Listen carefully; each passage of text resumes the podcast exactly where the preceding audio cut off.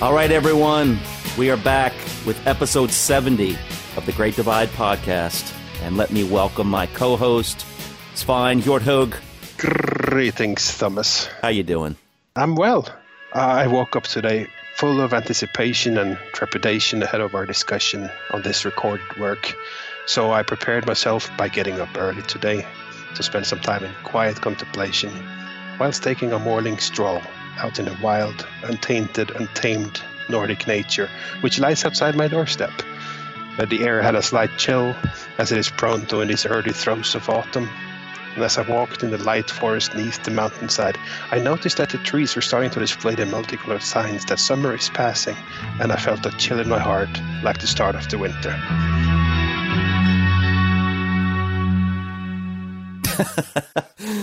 that was quite beautiful. That was beautiful. I spent my morning doing um, the sum total of my research for these podcasts that we are about to embark upon, and I'm ready to go. But yeah, like you, I've been dreading it a little bit. There's a little trepidation, but uh, I'm Yeah. I'm ready to dive into it. There can be so many puns with the whole dive into me thing. Yeah, let's just stop them right away. Yeah, I'm going to try to avoid them. Believe me, I don't like lazy jokes, so I'm going to try to avoid them. If I if I lurch into one, it's just uh, by coincidence. Let me get that out of the way now. Ah, we believe you. But this is episode 70, and who knows? It may be uh, 70 hours in the making of doing this series of podcasts. It could end up exceeding our Steeltown broadcasts. Who knows? Or Peace in Our Time, which which is the longest that we did. It was Steeltown, but is it still Steel Steeltown? Um, in terms of hours, In, in terms of epi- episodes, I guess. episodes is uh, Steeltown because we had uh, roundtable, we had Yeah. one episode just with speak pipes, we had four with discussion, and did we have Wow. a setup episode? I don't remember anymore. I I don't, but yeah, Steeltown I, I think would would have been the most, but Yeah. uh, maybe more hours on on one of them. But this, who knows? This could exceed all of those because, as you and I have spoken about in pre- in preparation for this, there's so much that we need to set up. I think before before we can really talk about this album, we have to put it in perspective, not only in the mindset of the the band members at the time, especially Stuart, um, as far as the kind of music they were going to be writing and creating, but what they wanted from Big Country at this point in their career, what they what they were trying to accomplish, what they thought they could accomplish, um, and just their general mindset leading up to this album, because it, it was a, a, a different uh, approach, I think, than they had taken. Certainly with Why the Long Face, which was more like a continuation of the Buffalo Skinners, and now I think they were really with the with the commercial failure of Why the Long Face, which really didn't didn't uh, piggyback at all on, on the whatever success the Buffalo Skinners had. I think they really got to a point here where they were going to re-examine everything. So Yeah. we got to spend some time setting all that up. And not just the band, also really the fans and uh, on our side. Uh, we spoke about the role of the internet for the previous albums and how, especially the Skinners album for me, was the first time I got to discuss it with a small group of fans online. And for Why the Long Face, it just exploded with a larger group of fans and resources started becoming available online. But now, with Driving to Damascus, the internet age was really there. It was truly established. The band had a website. We communicated with them on a bulletin board, and we discussed, and we were on top of things. And uh, you know, Ian Grant was sharing a lot of stuff on on the so-called membership site, and there were so many things. We knew so much. We have so many of these emails come through, and you say you have a very active website. Yeah, we do. We started the site about a year and a half ago, and uh, it's really gone remarkably well. It's become a real uh, focal, uh, focal, focal point for for fans of the band. And in fact, the funny thing about it is, is that uh, I've actually had messages from people I haven't seen since I left school. they, they post up these messages on the board and saying, "Hey, Stuart, get in touch." And so it's, it's really kind of uh, been a fabulous thing for us. You know, we we uh, use it to keep fans informed about gigs and what the bands are up, bands up to. Uh, we uh, do our merchandising through it, and it's really uh, it's really been a real uh, beacon for us over the past couple of years. Really, this album was so communal, and everything was dissected. You know, almost before it was ready to be dissected. Yeah, it really was, and it, it it was. There were so many interesting firsts, I think, for this album that that happened. I mean, we had had we, we had the situation with the uh, Under Wraps tour before Peace in Our Time, where the, the, band actually performed songs before the album was released, and they wanted to try them out before an audience. But that being sort of a, a before the internet and everything hit, it was really a while before any of us could hear those bootlegs. Um, whereas now with the internet and with this communal thing that you're talking about, and we'll talk about this a little bit later, but when the band started playing a lot of these songs, some of us, many of us heard them on live bootlegs for the first time. So as you said, we were already dissecting the songs before they'd even been properly recorded and wondering, wow, is this going to make the album? This one definitely should, or what is this? And you know, yeah. setting us all up for the inevitable disappointment of uh, why didn't this song make the album? Why didn't that song make the album? So it was kind of interesting because in the past we would we would get the B sides well after the fact, and then we might think, oh wow, this out this song should have made the album. But now we we knew the B sides before they yeah. actually recorded the album. We were so we were championing songs before they were properly recorded and before other songs that would be on the album was written. So we we had. Uh, we had worse. Like I, I was in this song's camp and someone else was in that song's camp, and damn it, how can you think that? You suck. I know. Fun and games, of course, but uh, it's it's a totally new situation. Yeah, it really is, and and I don't want to jump right into those yet because we've got to we we know how much my co-host loves structure, and he's got a timeline set up. So if I jump to when they were doing the bootlegs, it will only incur his anger. I can I can tell that you have done research on those songs since you're talking about them and you're ready to jump into them. No, I really I really honestly haven't. I just you know my research is just 20 years of listening to these things you know it's like I, I, do have to i do have to spend a little time focusing my memories and getting them into some sort of coherent uh, yeah. format that i can talk about but i mean you know i've listened to these things for so long and once i start thinking about it it comes flooding back no but it's true it's uh it's uh you lived with an album so long, and that means uh, you have had many opinions, perhaps over the years. And if I may, I'd like to just talk a little bit about how my opinion about this this particular album has changed over the years, because uh, I, I wish I could remember the moment I sat down and listened to it for the first time. For some albums, I can very clearly. While, while this one I can't, and maybe that's because, as we said, we knew a lot of the songs before, so it had less of an impact when finally the album came because you knew the material in some form. But I know I never disliked the album. I know that I enjoyed it. I know it was never my favorite, but it was never my least favorite. It was a solid big country album. But the thing for me is when Stuart died, this was the album more than any album that bore the brunt of that disappointment and of that heartbreak uh, the well was poisoned, and this album really more than any other, and and that was because of what it represented, and it was because of all of those things that went wrong over the last years of the band, starting really with Stuart's move to Nashville, which ultimately wasn't a good move for him, despite initial excitement. It was his marriage to she who will not be mentioned on this podcast, and the Folds fiasco, which we will talk about. The, the slight change of approach to their music, Stuart starting to drink again. He disappeared. He came back. He, he was reported disappeared. Was he really not disappeared? Bruce announcing he was leaving the band due to poor financial return, then retracting his statement the next day. Then Tony left. The band announced they would stop touring after Turn to Damascus commitments, calling it quits. It was a tough time to be enthusiastic as a fan, simply because it so clearly was tough for the band and it was tough for Stuart, and then he was gone.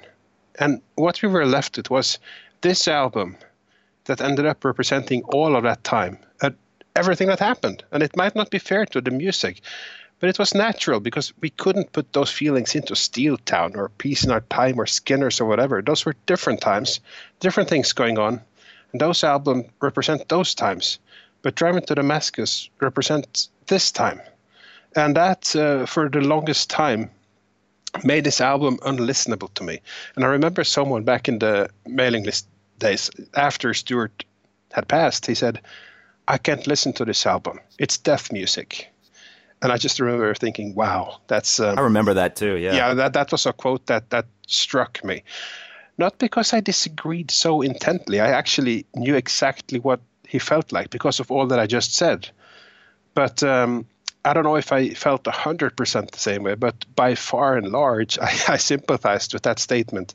But with time, I have gotten over those feelings. And um, as the years have hanged on me, I have gotten much more into this album than, than I did uh, back then. And today, I probably like it more than ever. This is an album that did grow over time. And uh, not, not just the album itself, but the, the wealth of B sides. And there's so much material. And uh, if you take a step back from the shit, there was a lot of excitement too. And the fact that the band was open, the fact that they made all these website releases, uh, the fact that they were trying out live material before the album was out, it's, it's really a cool thing. Uh, there was a lot of good stuff too. And you can focus on the good, you can focus on the bad. It's just, at the end of the day, just people. And this is a very raw album in terms of uh, people stuff.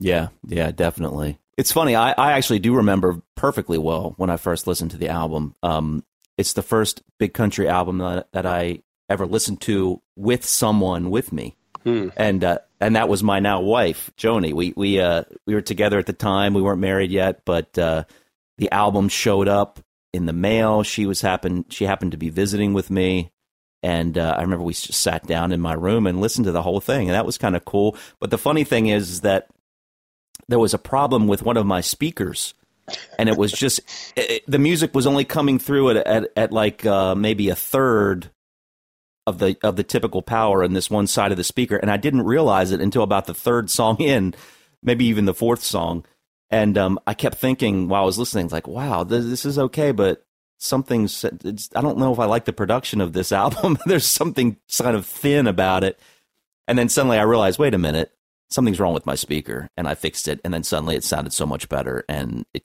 came through crisp and clear. But uh, but yeah, I mean, as far as looking at the album in a in a sad negative way, I mean, uh, there's there's no way that it can be avoided, even to this day, because you know, lyrically, especially Stuart as usual with him, he's painting pretty. I don't want to say cl- always clear, but the the pictures he's painting lyrically are so personal, and you know that they are happening at a time that's leading up to um, his ultimate demise and whatever caused that, and none of it good, and so many struggles that he's going through in his life um, at the time. And when you look at it, you can you can see how he, not only how he's struggling, but what I found fascinating going back to this album and really paying attention to the lyrics and and looking at the perspective of his life and what he was doing.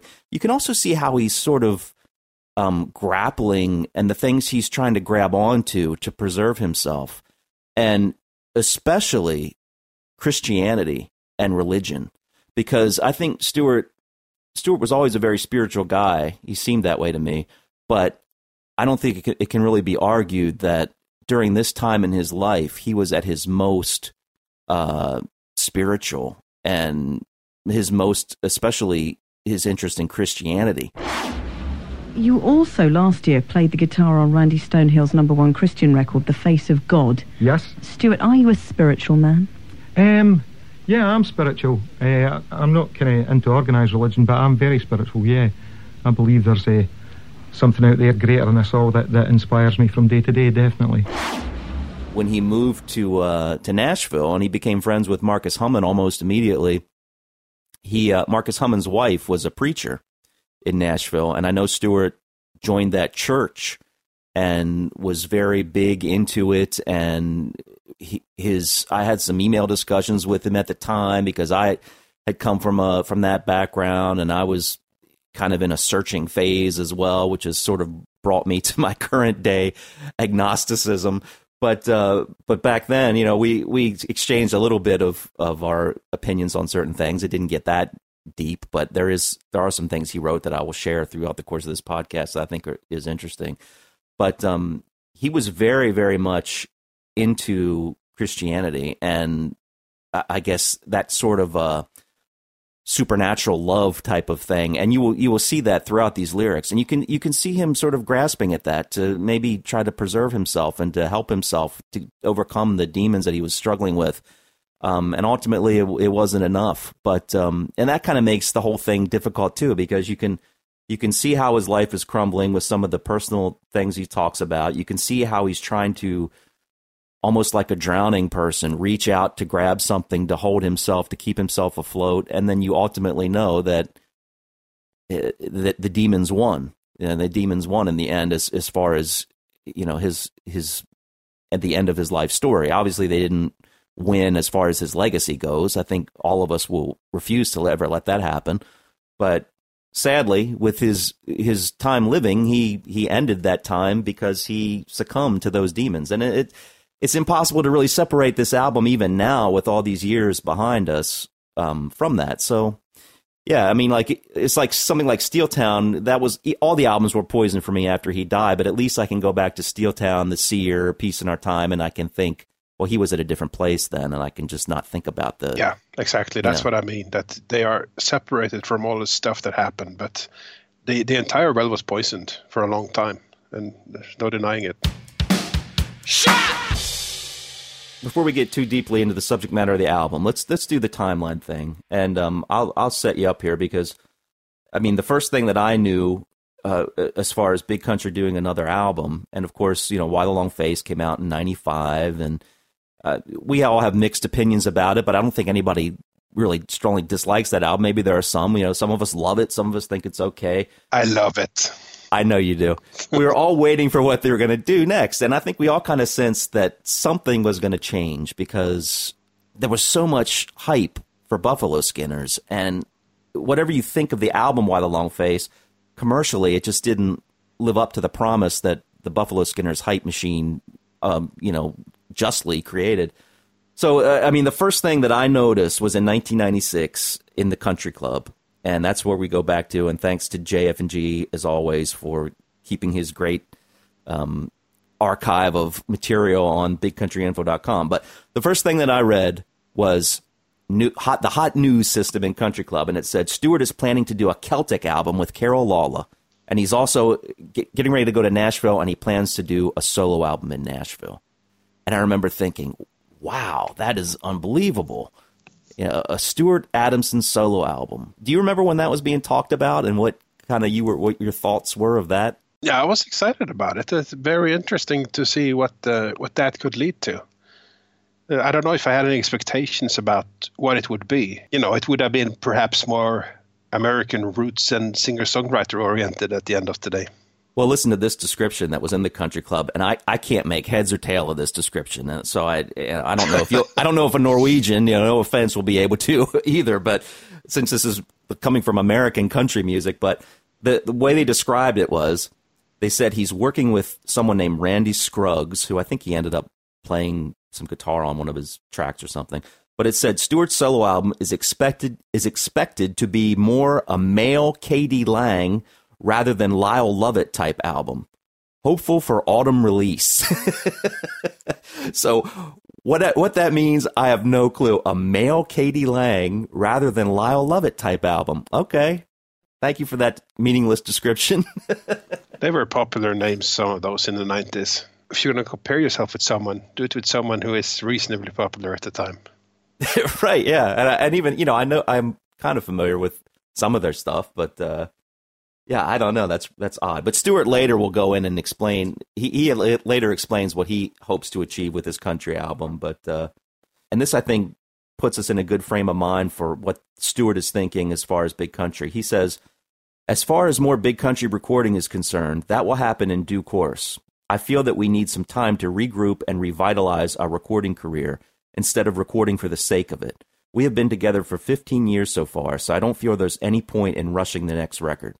And then he says, um, the album with Carol is still in development. We have been writing songs and jamming together. I will finish my own project first. Hmm. And he, he continues by saying, this is the last part. He continues to say, the majority of my country record is written, and I'm just waiting for the right people to come together to finalize the recording, hopefully very soon. It's difficult to write down a sound, but it will be more country than folk. That's why I want to work with American musicians. I want to bring a twist and a punkier edge to it. So that's at least a little bit better description of what he was planning to do. And I remember reading that at the time, and like you, I was like, well, this is exciting. Maybe this is what the band needs a, a break, Stuart to do a solo album. And country music was never my forte, but I was kind of, I think I mentioned this other brand of country that I've talked about called alt country in the past, and I was getting into that. And It's kind of what he just described, like country music, but with a twist and with a punkier, rockier feel to it. So I thought, well, that could be really fascinating. Yeah, for sure. No, it's uh, it's interesting that description. I don't know what to make of it. So I guess being Norwegian doesn't help.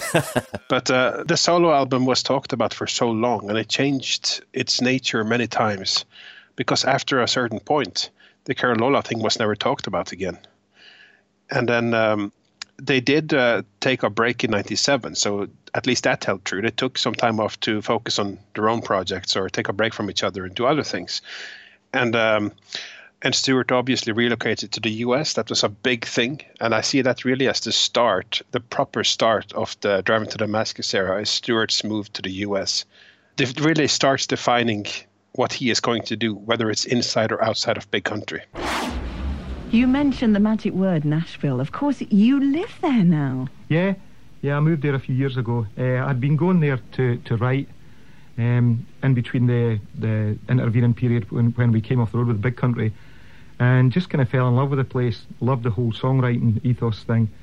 Uh, it's it's amazing for me to be part of such a a creative environment, you know, because obviously I lived all my life in Scotland previous to that, and and you're really kind of writing yourself up there, you know. Um, and I went to Nashville and just couldn't couldn't believe that the the amount of writing and playing that goes on. It's it's unbelievable the solo album thing, I can't quite let it go. He he did go over there to uh, to record a solo album. He did get together with Marcus quite quickly. He wrote with many people. Uh, some of them ended up in the outtakes. I don't think any of those. Uh, I see no other writing credits on the actual album than than the band members. Uh, thank God, I guess. Uh, but uh, the album came and, and went in, in phases. And it's interesting that the first thing he would record was actually the next big country album the solo album didn't materialize until 2001 with uh, the Raphaels. So that's um, that was a delay, and I remember emailing with him and asking, "How's it going?" And, yeah, yeah, yeah, it's soon coming. so, that that was always the thing. It, it it's coming soon.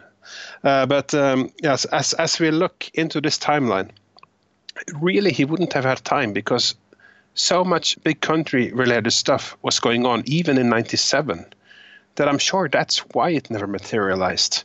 Because if you look uh, at the time then and start properly, and um, I'm glad you provided some 96 glimpses because I started at 97. I thought that was far enough back for an album that came out in 99. But uh, it's it all ties together, and this is such an interesting period in any case. But they took a break. Stuart moved over. He moved to Nashville looking for a fresh start a new inspiration and and this fabled solo project. Uh, Ian Grant went over there with him and helped set him up, and I'm sure had a hand in uh, getting him connected with Marcus. You said the first person that you recorded with when you went out there was the guy that's just written the two songs for the Dixie Chicks. Yeah, the first person I wrote with was Marcus Hummon, who's since become a very good friend. And uh, him and I actually have a kind of little acoustic project uh, that we do together out there. It's all uh, fiddles and mandolins and penny whistles and stuff. And and yeah, I sat down to write with him, uh, and he was the first co-write I ever did. And he sat down and, and watched him play and listened to him sing, singing and went, "Oh my goodness, I better brush up here," you know. and uh, yeah, he's a he's a hugely successful writer and a really really sweet person too. Am I right in thinking until you went to Nashville, you'd always written on your own? Um, well, with the band, yeah. Uh, but pretty much all, all, all, by myself. Yeah, all the the uh, lyrical stuff I would do myself, and sometimes we would jam music with the band and uh, get songs that way. Uh, sometimes I would turn up with, with, with full songs, but I'd, I'd never sat down and co-written with anyone until I went went to Nashville for the first time. So obviously this place is quite magical and has unlocked a door for you somewhere. Oh, it's fabulous. Yeah, yeah. I think it's been very beneficial to my songwriting too.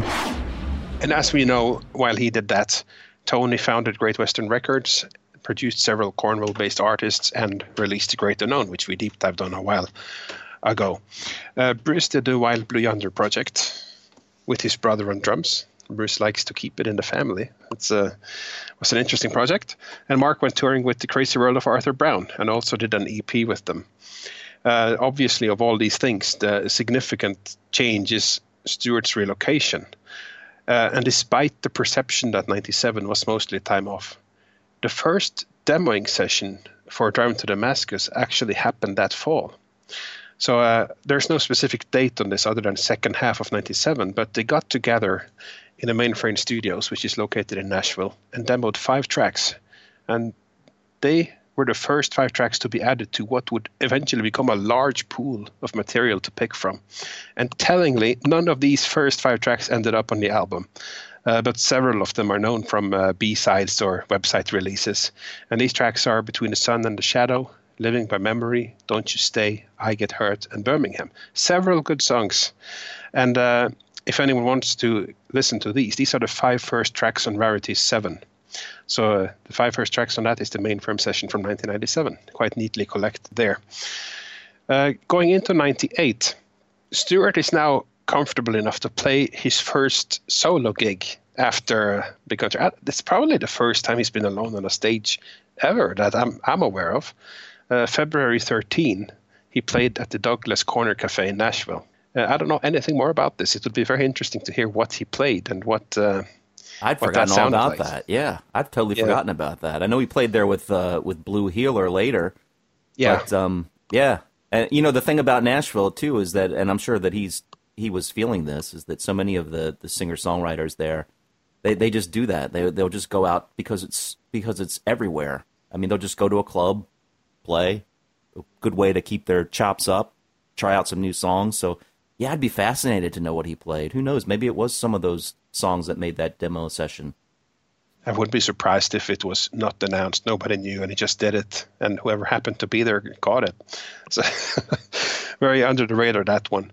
But next month already in March, the second demo session for Driving to Damascus happens, and this is in uh, England at Stainsbridge's studio. This time they demo six more songs, so there's a lot of songwriting happening. And if he is planning a solo album on top of all this, then he's writing a lot of songs, and he probably was. He was very inspired in the first uh, time in Nashville. No doubt. And, and let me just take a quick step back. Uh, another thing from uh, Country Club in March of 97. It says Stuart has written 15 songs and is back in Nashville for his fourth visit, continuing to work on his solo album. Wow. He has been co writing with country musicians Vince Melamed, never heard of him, Marcus Hummon, and Bruce Sudano. So even even then, it says he has written 15 songs and he's continuing to work on his album. And that, that sounded like 15 songs on top of probably others that he'd already written. So it's interesting to note, to think what those songs were, if any are things that we've never heard, if they're stuff that actually made the Driving to Damascus album or, or what. Yeah, that's actually a, a great topic for some future private investigative uh, podcast to, to go and find those demos that he went over and did with those people. They must exist in some form somewhere, but tightly guarded. Exactly. And and he also um, in '97 uh, in October he says that he settled on a name Blue Healer with Marcus Hummon. He decided he was going to form a band with him, and he called it. He said it was going to be a Crosby, Stills, and Nash type of outfit, but they don't have any other uh, musicians yet. But so apparently the, the whole thing with Marcus was really starting to to uh, to take root here. That happened very early. Yeah. One other quote from Stuart that I think is worth mentioning, and this came from the first 1998 issue of the Country Club. Um, Stuart wrote a letter that was printed in Country Club addressed to Jan, who was uh, doing the Country Club at the time. Jan, wherever you are, uh, hope you're well. I'm trying to track her down and, and can't, so I hope everything's well with her. But anyway, uh, he says, Dear Jan, sorry it's taken me a while to reply. I've been pretty busy out here with the big country stuff and working with Marcus Hummon and a few others. I moved out here just over a year ago. I came here initially to write with other people in town and just fell in love with the creative atmosphere. There are literally artists and songwriters everywhere you go. I met Marcus the first time that I visited Nashville and we immediately clicked. I was originally thinking about doing a solo record, but writing and performing with Marcus was so right that we decided to do kind of an art house folk music project together. We've only done a couple of shows, but we have a ton of material ready to record. The music itself is a real acoustic blend of folk, country, Celtic grooves. At present, we have been using musicians from, from around town, so we don't really have a settled band, although we, we may be close on a few. The BC material is coming along fine, and I'm just about to leave for another demo session. The first two sessions have been great fun, but I want to get a bit wilder with the guitars in the next few sessions. I hope we will be ready to record for Rio in the summer. It has been a joy to be working with the band again, and I think that the time off will be will prove to be well worth it. Um, I know we're already looking at doing some shows in May, so it's back in the saddle for us. Marcus and I were going to call our project Blue Healer, but some band nicked our name. Tony was pulled over. He talks about Tony being pulled over, which Tony shared on us the last uh, in the last episode. Actually, he wasn't pulled over. He was pulled out of a out of a um, cafe or a restaurant he was in. And Stuart Stuart laughed and said he really did look like the guy. LOL. and the main thing I took from that was like uh, people were actually using LOL as early as uh, 1998. So Oh man. Anyway, so that kind of brings us up to speed on what happened with the solo album. You know, he he was planning on doing one. He he met Marcus Hummon, and it turned into that project. But in the meantime, I guess he was decided he would take whatever he was going to do with the solo album and refocus that energy into a new big country album. We were up to March '98 with uh, with a proper timeline and that is the second demo session for Drive to Damascus. And this is in England, so no uh, arresting of anyone there, hopefully, at uh, Stanbridge Studios. And this time they did an additional six songs, so uh, more songs are flowing. And this session includes the first two songs that actually would end up on the album. Uh, that is Grace and The President Slipped and Fell. Uh, additionally, they did Cimarron, Sleep There Till Dawn, Second Time Around, and Loserville. And five of these demos ended up on Rarity 7. So track 6 to 10 on CD1, you can listen to uh, all of these except Second Time Around, which was left out, likely because they didn't continue to work on that song. And this is the one song in the session that didn't become a B side or didn't end up on a website release. Uh, but it is on YouTube. So if you still haven't heard it, go to YouTube, search for Second Time Around. You'll hear it there the other thing about that song that might have prevented them from from putting it out is that there's a there's some sort of interference in a portion of the song that they never were able to fix. I think they got like a a version of it.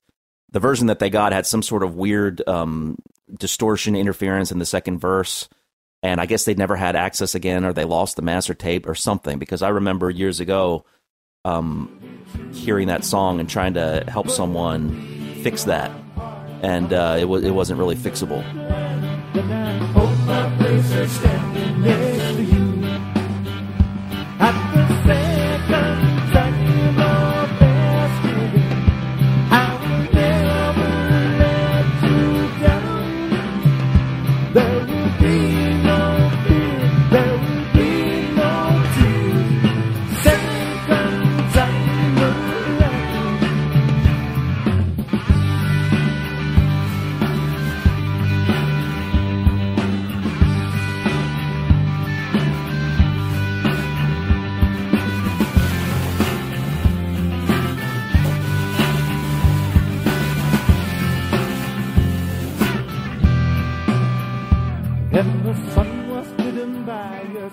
So that that could have been a reason too that that was never released. But that's a that's a good song. You should check it out if you haven't. For sure. That takes us to April. April 10th, 98 is when Stuart Adamson and Marcus Hummon perform at the Cafe Milano in Nashville. And I believe, I'm fairly certain of this, that this is the first time that Stuart and Marcus performed together. And uh, as, as we know, they've already worked together almost a year, given that session you mentioned uh, early 97. So it's about time, I guess, that they uh, actually go and do something live. Now they might have they may have done some undercover gig similar to the first Stuart one that isn't captured anywhere, but this is the first documented appearance together. So that's what I'm assuming. They probably did do some shows together that were, you know, under the radar. Yeah. And I remember that show. They said this is the first Blue Heeler show because that show actually exists on video. So yeah, ah, exactly. So. Yeah, so uh, at this point, I mean, the, the, solo album that we're talking about, it's been taking many hues and shapes and forms. And uh, at this point, he's uh, pretty clearly going for a project with Hummon. And he talked for a while there. I have a quote from this time, from the same month. He says, It's the first time I ever lived in a totally creative community and the first time I have ever co written with other artists, which is pretty much said in what you read before, but he's, uh, he's happy. I think the first time in Nashville was happy. I think also it uh, turns sour at the point, but not quite yet, it seems like. So still uh, still very creative still clearly a lot of songs been written for all kinds of projects that um, he was planning to do mm-hmm. uh, so uh, that takes us to yeah the end of April. April 27th. It's hardly worth mentioning, but just because it's the weirdest compilation CD ever, Kings of Emotion is released in the UK. The, the compilation CD, it's a two CD compilation and it's almost entirely Why the Long Face and eclectic. Yeah. So, yeah. Very strange. I was reading in, in a country club them talking about that, and apparently it was uh, Ian Grant. I don't have the quote in front of me, but Ian Grant was really upset with that release. Apparently, he was working with that whoever released it, and he wanted um, he wanted them to hold off releasing it for some reason, and he wanted to include some other stuff, some demos, some more rare tunes. He wanted Stuart to uh, write liner notes for it, and he was asking them to delay the release of it for some reason that he had. Uh, but he was very angry because he said the label just didn't didn't follow anything that he said. Re- released it anyway, with this track listing, and I think Ian's words were, "I hope it sells zero.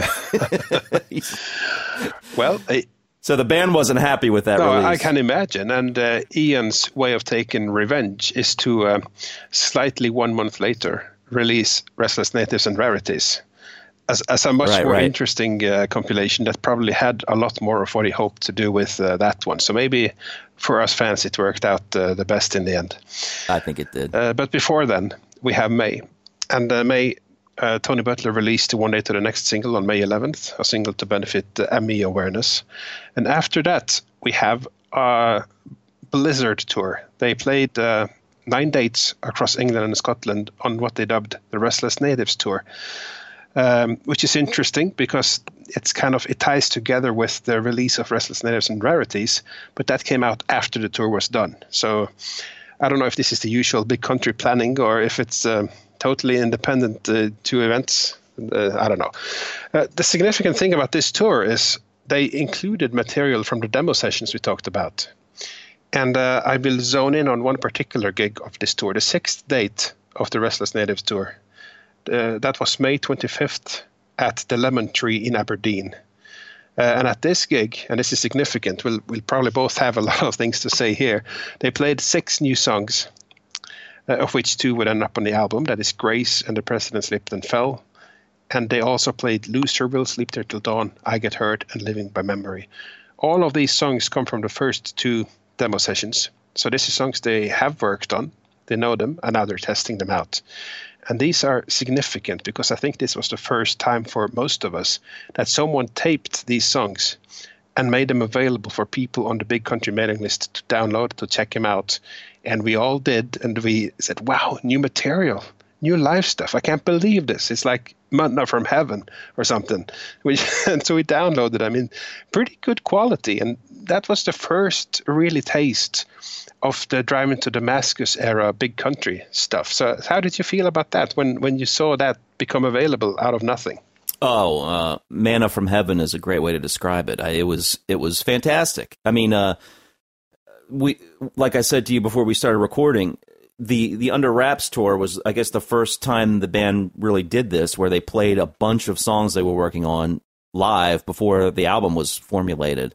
But the thing is with that is that that was pre-internet days, so there were bootlegs made, but the only way they were going to be shared was among people who were mailing them to each other. So it really didn't get out in any kind of circulation until many years later.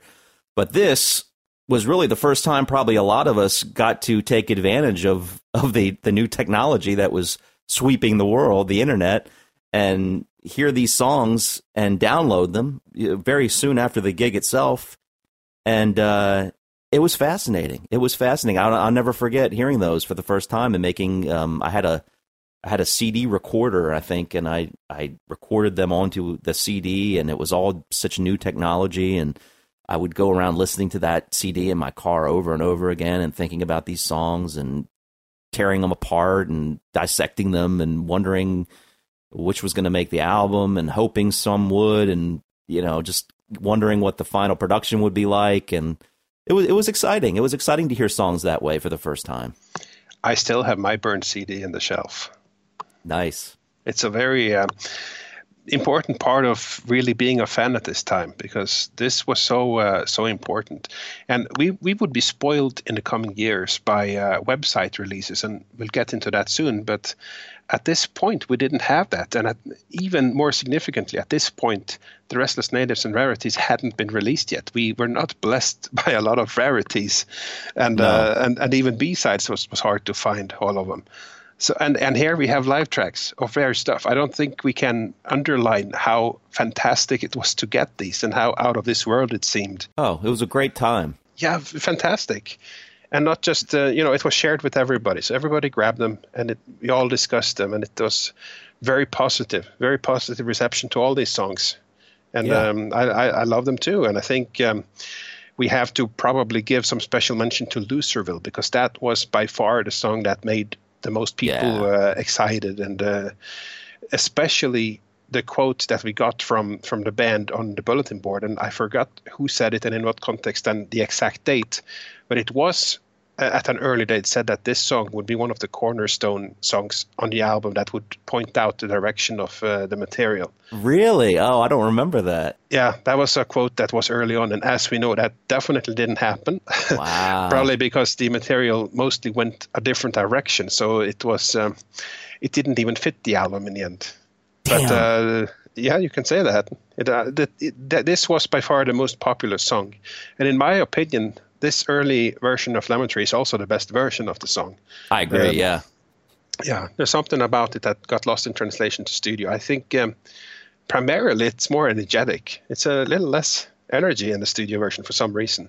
Well, they they they tried to, uh, and we can talk about this in more depth at some point. But yeah, they they they truncated the studio version. Uh, they tried to make it shorter they cut out some verses. the The original version was was a traditional big country epic. I mean, it just built and built and built. It was a slow build, and I think they tried to shorten it and edit it and tweak it in the studio. And and for some reason that that's rarely worked out well for big country songs, especially if you if you hear the versions that preceded those types of experiments. But yeah, I remember hearing Loserville, and I just I was just blown away by that track. I just thought, oh my gosh, and I you know my love of Native American culture and that kind of thing. And my interest in that is I've talked about that a lot before on the show. But so to hear that, it was very strange for one thing. I was like, wow, Stuart is writing about Native Americans. Um, and he's writing about them very knowledgeably with with with plenty of uh, with plenty of knowledge, and he, he clearly understands the subject that he's talking about. And I thought that was really interesting. You know, this guy from Scotland uh, is so becoming so entrenched in American um, issues. So uh, yeah, I, I, I love that song, and it's interesting. You know, you read that quote, and now I do kind of remember it after you read it, but I'd totally forgotten about that. And boy, what it what a different album it could have been if that had been the cornerstone. Maybe it would have even been called Loserville. You know, who knows? It's the type of song that could easily have led the charge. Uh, you know, but um, obviously the album developed very naturally. So what they ended up with was what they felt like writing, and uh, I wouldn't have an album with forced Loserville, so to speak. But uh, this is the song and the direction that could have been, and that's uh, that's uh, that is something to think about. yeah, and it's so different. You know that that song is so heavy, so heavy. I don't think Big Country has ever been heavier than that. As far as just the, if there's one thing lacking for that song with me, it would maybe be like I, I was missing a great Stuart Adamson solo in it. There was some sort of one on on the live version, but not on the studio version. But just yeah. the chords of that song are just heavy, heavy chords. And then you get like so many other tracks on Driving to Damascus, which are definitely not in that vein, although there's a little bit. But uh, yeah. anyway, I'm jumping ahead, but. Um, no, but it's it's hard not to. I think since we, we spoke so much about this song and not everybody might have heard the live version, let's play it now. Okay, we'll be back in 20 minutes.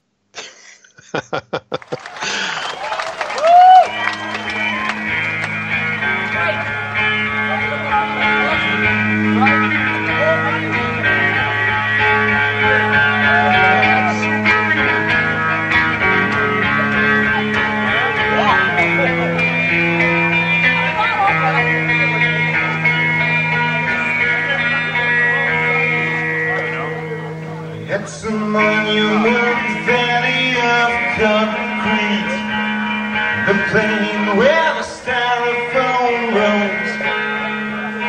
She hits the trail past the charity store to the cavern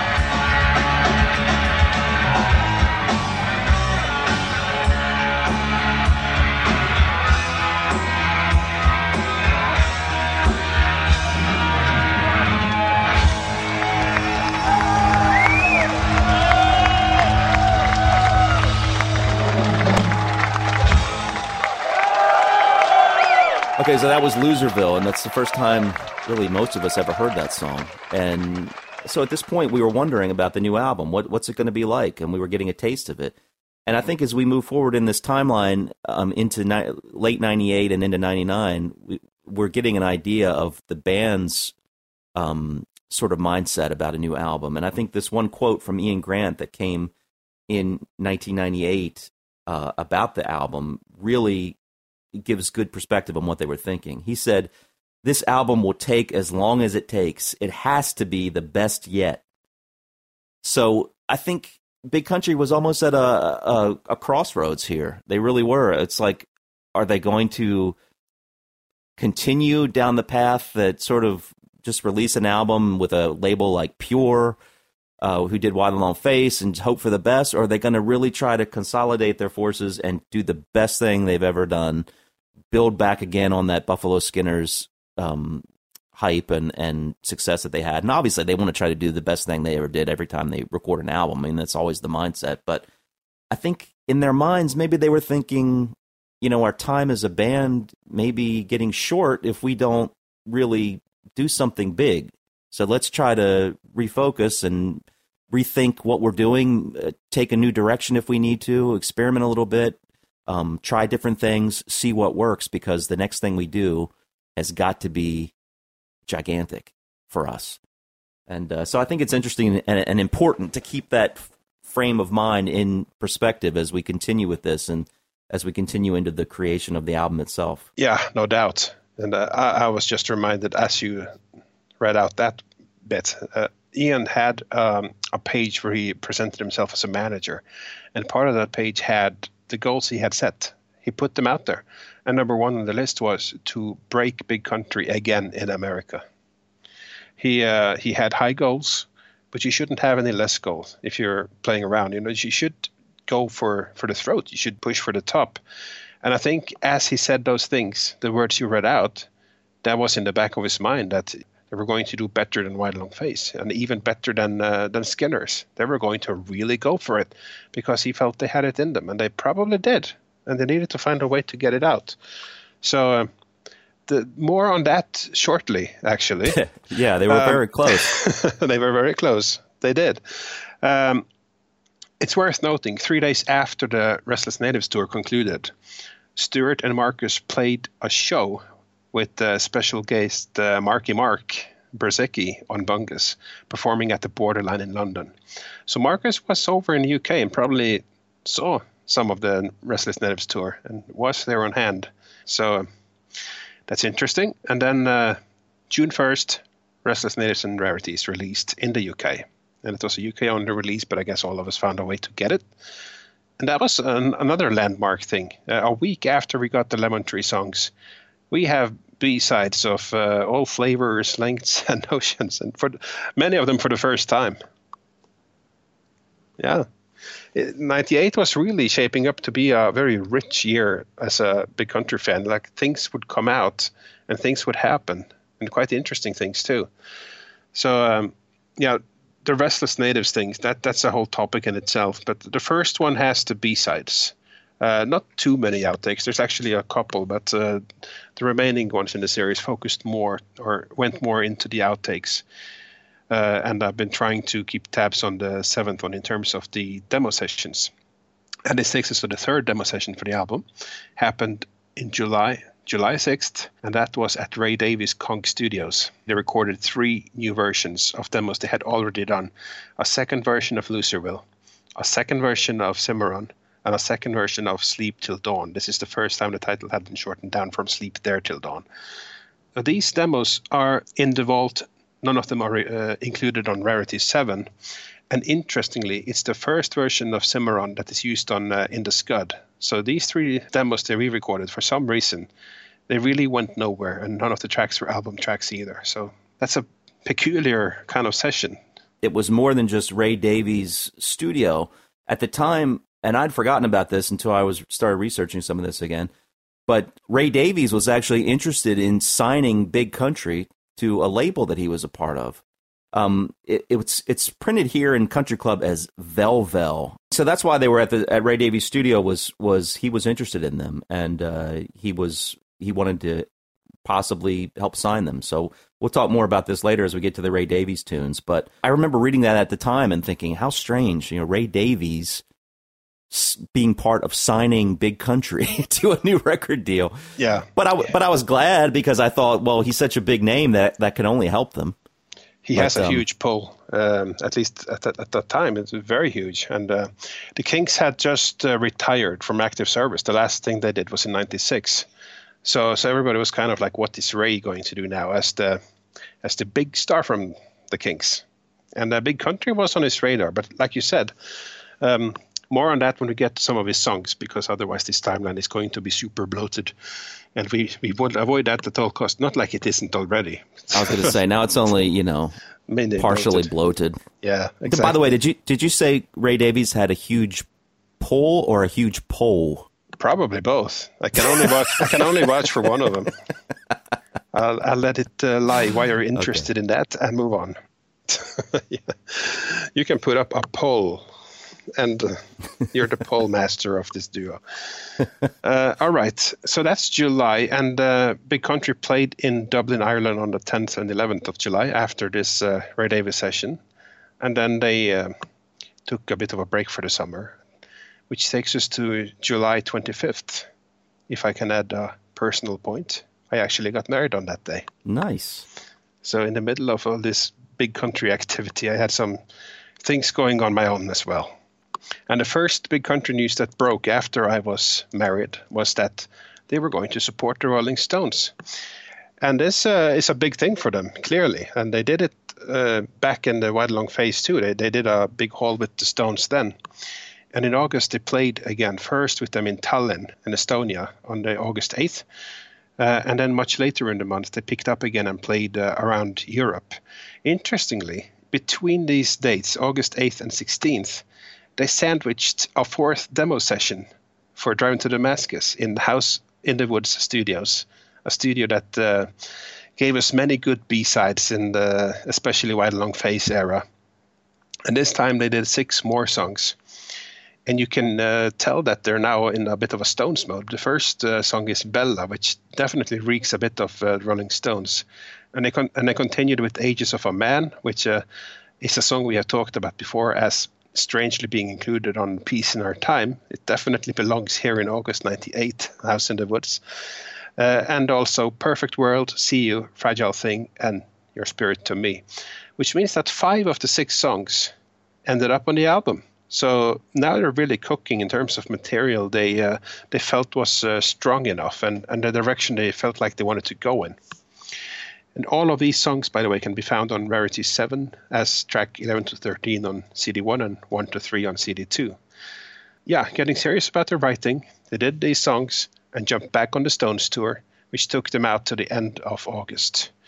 Yeah, and let me let me add a little uh, footnote to the Stones thing. Um, another thing that Ian says, he says, um, the talking about how good the Stones tour was. He said it was a massive boost to motivation, and one more one more session in Nashville in September left them with close on thirty songs. So uh, yeah, That is true. If you keep the tally of all the sessions that we've gone through, they, they are approaching that. They had three more demo sessions for Driving to Damascus that happened over the course of the autumn of 98. And I don't have specific dates, I just know the order in which they happened and the general time span. So the fifth one would have to happen in September, simply by, uh, you know, how the time plays out, somewhere between September to November.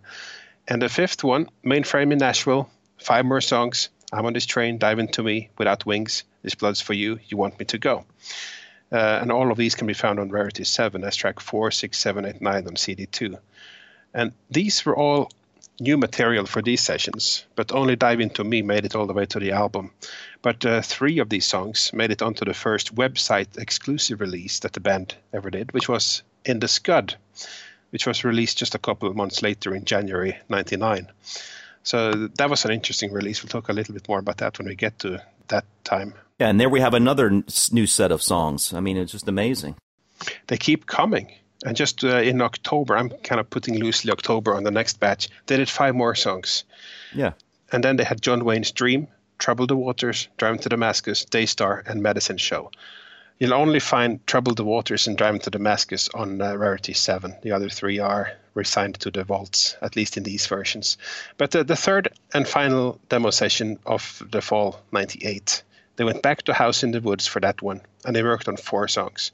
A second version of Driving to Damascus, a second version of Trouble the Waters, plus Devil in the Eye and somebody else. The Ray Davies songs, in other words. And all of those can be found on Rarity 7s. And that ends the, the flurry of demo sessions for the time being. They do have some last ones uh, a bit deeper into um, or closer to the actual album session.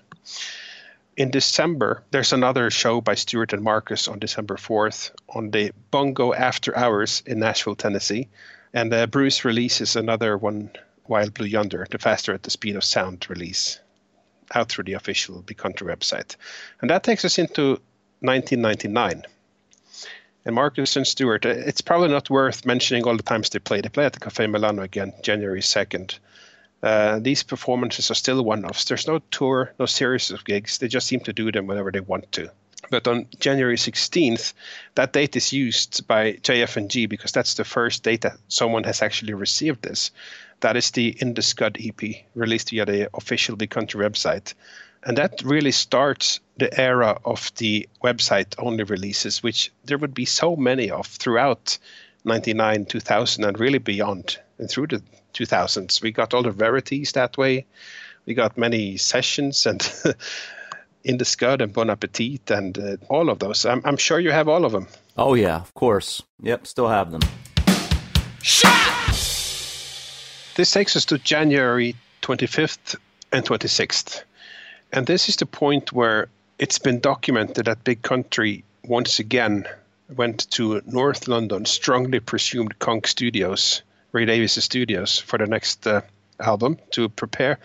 It's been called a demo session, but uh, I've seen no proof that they actually recorded demos. I think they spent these days zoning in on songs, having clear candidates for what should go on the album and just honing in on that and tightening stuff. I think that's what's happening in, in my guesstimation. Well, here's what Ian says about that. Okay. He says, um, after the Stones tour, he says, Ray and I were still talking. He took some interest and came to a few rehearsals, and we met at Konk. Um, he was having trouble with Velvel or Velvet, whatever that is, his U.S. partner in a new venture who were going to fund 50% of a big country deal.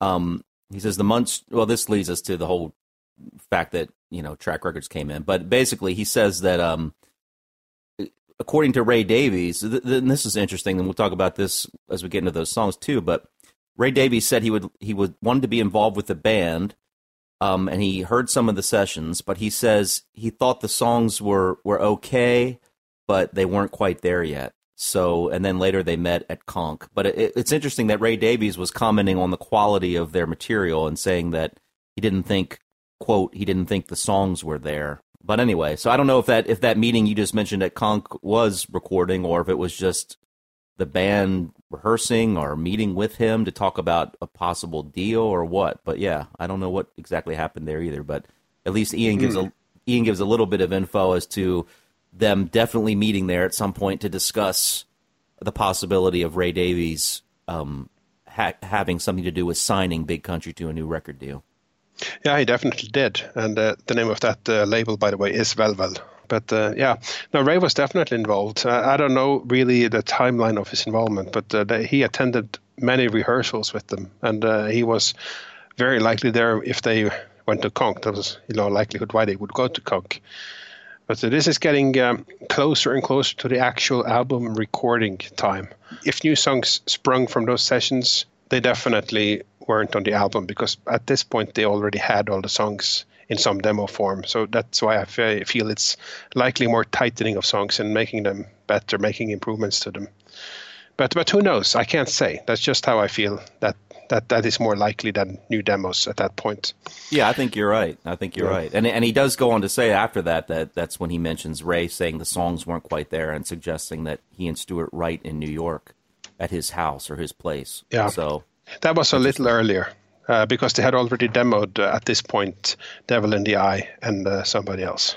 If you go back to the, the seventh demo session, which happened in November, or it might be borderline December, that's when Devil and I and somebody else go uh, shows up December 98. So it's shortly before. But uh, really, what makes me suspect that the session uh, in January was tightening up of songs is that shortly after, just a month later, the 2nd of March, they actually begin recording the new album. And this happened at Rockfield in Wales uh, with Rafe McKenna. Let's talk about the album Driving to Damascus. It was recorded in Wales. A Scottish band recording in Wales? Yeah, I've recorded at Rockfield before. It's one of those classic uh, rock and roll studios. Uh, did the second Skids album there, in fact. And uh, it's just a great environment. You know, you're out there in the countryside. There's nothing to distract you. You get on with your music. And uh, well, they'll hopefully uh, get to go back there again because I really like the place. and that goes on throughout March. Uh, the only thing of note, really, which has nothing to do with the recording of the album, happens on the 15th of March, which is that Stuart had a narrow escape from a fire uh, in the building next to his Tappie Toories pub in Dunfermline. So he, he barely got out. so that was uh, quite dramatic and got them probably more press, sadly, uh, than in years, because everybody wanted to write about that. But uh, at some point during March, Big Country moved from Rockfield to Monnow Valley to continue recording there. And mixing begins on the album April 11th, done uh, late May. Big Country performed five songs at uh, the Scotland for Kosovo concert at May 31st. And then they are starting to rehearsal. And uh, the year is moving quickly along here. They play lots of gigs in July throughout that month. And they start having. Um, radio appearances. Or on the 29th of July, Tony appears on various best country radio stations, and on the 30th, Stuart appears on London Today at noon. Uh, that takes us over to August, and things are getting ready. Uh, on the 7th of August, Stuart and Eddie Reader is on Radio 2 with Billy Bragg, plays uh, some songs acoustically, and has an interview. I'm joined now by Stuart Adamson, of Big Country, and Eddie Reader. Welcome, folks. Hello, Welcome. Hello. Thank It's nice, much. nice to, uh, nice to see you. so you've recorded a new album, Yep. uh, yeah. Dri- Driving to Damascus. That's right, yep. It's due to come out uh, the middle of September. I don't know how many that is for us. I have no clue. I've, I lost count. Uh, it says eight here, I think. Is, it, is that all? it says here. It was more than that. No, I think so. I'll check up. So what's the difference between um, living, growing up in Dunfermline and living in Nashville? What's the, what are the main differences? I just, I really like the songwriter community thing. I'd never been involved in that before. Obviously, I grew up in a tiny little coal mining village in Scotland, Mm. and it was brilliant. Had a great time. Uh, but it's not exactly like loads of other people sitting around to write songs with. Right. know. And uh, went out there and started working, writing with people. And I'd, I'd never really done that before. That sit down face to face someone Mm. and lay yourself naked and write a song with them. So I was really, really nervous the first couple of times I did it. You know, I was going, I'm going to get found out here. Mm. They're going to know that I'm that I, I can't do this. But I just worked out. Suddenly, it appears that everybody writes songs the same way. Just like the whole community thing, and de- decided decided to go, you know, and, and being amongst it. So I spend a whole bunch of time if I'm in between big country stuff, just writing with other people and doing occasional like acoustic gigs and stuff. And have an acoustic project there with a guy called Marcus Hummon, who's written a whole bunch of big hits for people. Had number ones with Tim McGraw and Wynonna Judd. Right. This is your upcoming eighth studio album. Yep. It seems like a lot more. Eat. Oh, Yeah, I you're like Frank Sinatra. Hardly. yeah, I'm, I'm kind of. I actually thought it was more than that. It's not really. Well, maybe it's live albums. yeah, and I think there's a bunch of live stuff. albums and stuff. Yeah, eight there and then three with the Skids too. So Mm. yeah, I mean, I'm really pleased with the record. The best thing about the new record for me is it's it's really song driven. Mm. Most of the songs I can just take and, and play with an acoustic guitar, Yeah. and, and they really work from that point of view, rather than being kind of instrumental based Yeah. things, which we've done a lot of in the past. You know? Yeah, it's more, it's very, very. I mean, I, for me, the Skids and Big Country as well, to the same extent, were one of the great guitar bands of the of the 70s and 80s in Britain. I think. Well, it is a guitar band, and I, I, I just like the guitar, you know. I mean, uh, as a 12 year old kid, I saw Led Zeppelin playing the Mm. Caird Hall in Dundee to like 1,800 people, and from that night onward, I never wanted to do anything else but Mm. be a guitar player in a rock and roll band, you know. But you're a very distinctive guitar player, Stuart. it's I mean, I always thought. I mean, there's not, you know, there's no, uh, and no one else who actually kind of makes those kind of notes, whether it's with the Skids or with Big Country. Yeah, it's, it's kind of. I, I grew up. I first learned to play folk and, and, and country music. Mm. The first things I learned to play, and all those melodies kind of stuck with me. So when Mm. I came to actually play electric guitar, I didn't have any lessons or any, anything. So when I, I learned all these kind of Celtic melodies would come out, and then I had this way of playing with an Mm. open str- drone string, like how, Yeah. how you play the pipes and stuff. And And this takes us to the date, August 9th, Fragile Thing is released as a single in the UK in three formats. We know really what happened, and I we have a lot to say about this. I'll lead in a little bit. I, I'll lead us up to the actual release and what happened then, because they had a lot going for them. Just to give the punchline first Fragile Thing charted at number 69 on the UK charts. It drops out of the chart after just one week. That was not supposed to happen.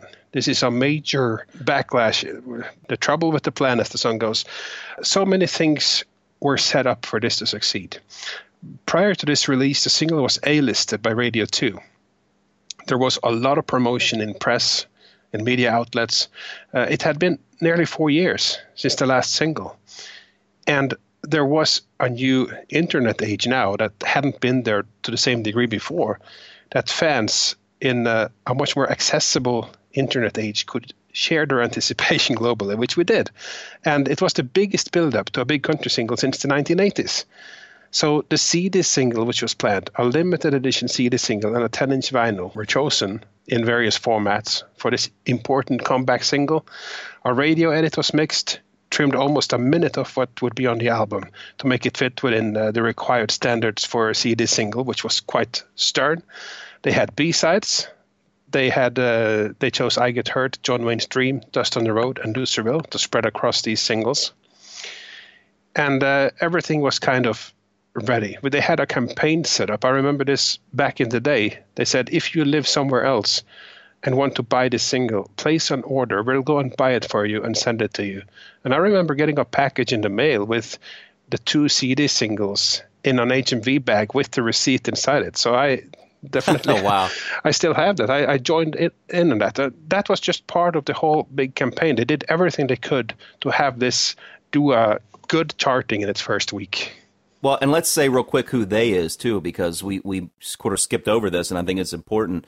And that is the record deal that Big Country ended up signing was with the reformed Track Records, Yes. which was being run by Ian Grant and a guy named Bill Kenwright, um, who's someone who had worked with Ian in the past.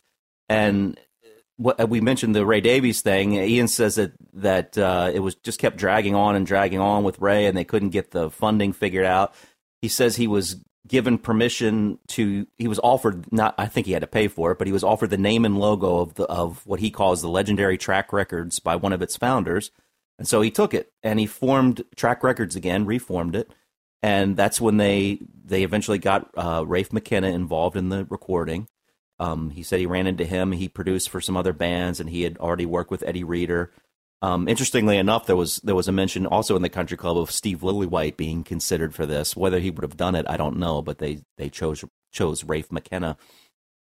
Um, but yeah, let's remember that it, this is Track Records, so this is a record company that's being run now by their manager, by Ian Grant, um, for the first time. And in fact, he says about this: for the first time, I held the destiny of the band in my own hands and set about setting up a team to work with it's been pretty cool so far with a lot of work coming our way. And that was before this debacle that we're talking about. So this is Track Records, and and as you rightly say, they they were getting a lot of word out to the fans through the internet and through the country club. In fact, um, Ian says this about Fragile Thing before it was released. He says. We must chart high with a single and hope that you are able to dig deep and find the pennies to purchase all three formats in week one. So Yeah. they were hoping everyone would buy all three, and yeah. So anyway, continue. Yeah, no, that was good because it's uh, it's it's key to this whole thing, which we'll get into. The record company and management are the same, which is all kinds of conflicts of interest. They're supposed to negotiate with each other so, to get the best stuff. But be that as it may, uh, certainly the record company and management would be 100% aligned in getting this release out there. So there there could be hopefully something to be gained for that. And uh, the fact that the single was A-listed by Radio 2, this is the crucial thing. Uh, I can't uh, say with certainty the last time Big Country had an A-list single. It would be the mid-80s, I, I would assume. Can you explain what that is to those who might not understand what A listing means? Yeah, A-list and A-list and B-list. It's something to do with how often the song is featured per hour in uh, main programming. So when it's A-listed, it means it's one of the featured singles. It's played very often on radio.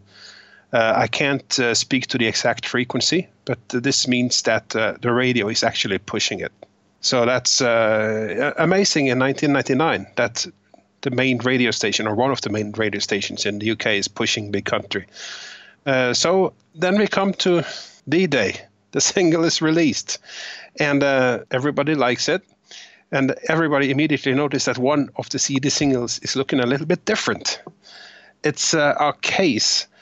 Can you try to explain this? I've heard it described as origami. Uh, I posted a picture of it today on our on our Facebook page, the Great Divide page. I still have it, and um, yeah, it's it's strange. It's it's like it, it's a normal case. It looks like it from when you first pick it up and buy it. It's almost like it's been. I think it was like taped down with a sticker, and when you remove the sticker, it unfolds into this sort of box like look, and you're looking down into the the case of the CD that's holding the the CD itself. It's it's completely useless. I mean, we'll talk about the idiocy of the rule, you know, definitely in in what happened here, but the packaging, I don't I don't understand why it was in there. As as far as I recall, there wasn't anything in the package other than the CD. There was no like poster or anything that would have necessitated the need for this kind of weird packaging. But it, it was Yeah. folded up basically, and the word folds is going to be very important here because it turns out there were too many folds. Too many folds. Yeah, you needed to fold up each of the side of the the, the the thing that looked like a square box. Yeah. So there were four folds that you needed to, and then you had a box with the hard to get to CD at the bottom. And the, the, this is so unique. I've never ever seen another CD single look like this. And um, on uh, on the Big Country group through a Big Country, there has been kind of a countdown of singles, each and every single in Big Country's catalog. We've been discussing them chronologically, and when we got to Fragile Thing, I threw the question out there: Has anyone ever seen a single that looks like the Fragile Thing one with all the folds? Uh, I think it's unique. I think it was designed for for that single, for that purpose.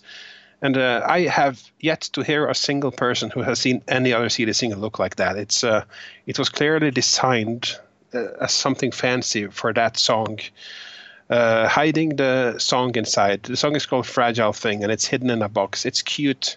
Uh, I don't know if I would uh, give give them that thought that it was that thought through. Uh, who knows? Certainly, other things weren't thought through, because uh, I don't even know the names of all the, the bodies or the authorities deciding the charts in England. But after the week, it came back that this single was disqualified from counting towards charting because it had too many folds. Uh, Big Country and Stuart Adamson there with Eddie Reader from Fairground Attraction on backing vocals. That song was set to be Big Country's first big hit in the UK for ages when it was banned by the powers that be for having too many folds in the CD packaging. Unbelievable, really. Paul Weller suffered the same fate with his last album, Heavy Soul, when he had one too many postcards and uh, 20,000 copies were ignored by the sales department. Meant it didn't go to number one, it went to number two. Sad world, really, when you think about it. So the too many folds thing, it's it's uh, an expression that we still mention, and uh, it's it's uh, one of those things that it's kind of funny, but I'm I'm primarily pissed off. I think it's a it's a fucking disgrace, and uh, you can be upset at many reasons. Number one, number one, you can be upset about the reasons given for this. That it too many folds. Um, I guess there was something about it might be used for a purpose other than storing the CD.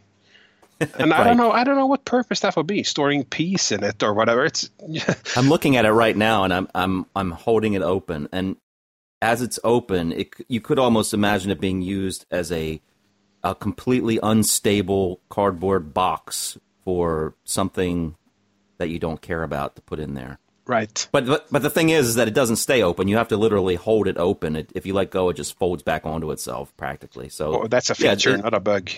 It's yeah, it's useless. Yeah. you know, so it's totally it's kind of cool looking, but it's totally useless. It's you know, it's too bad. It, too bad is, is putting it very mildly. yeah, yeah. So, yeah. so yeah, you, you can be upset at the actual reasoning behind disqualifying it, right? Because um, the single wasn't banned; it was just sales were pulled off, and that pulled it down to 69. And obviously, it was gone. All the momentum was lost. The whole thing, the, the work done to A-list the single, uh, the internet campaigns to have people worldwide buy the single from an outlet in England, it didn't help. It didn't help in the end. It was it was all wasted. So yeah, it's, it's a ridiculous reason given. But having said that, these rules are known, and uh, someone should have done uh, the job to make sure that these things wouldn't happen. Yes, I yeah, and and let me let me read something here uh, that kind of goes along exactly with what you're saying. Uh, and again, this comes from the Country Club right after this happened, and this also cites the first instance of the famous "too many folds" phrase, and it comes straight from Ian Grant himself. So what I'm going to read is a tiny bit lengthy, but I think it's important in the in light of this discussion. And this is Ian um, explaining what happened. So let's let's read this, and then we can you know figure out where we want to throw the blame or most of the blame. I don't know, but he says.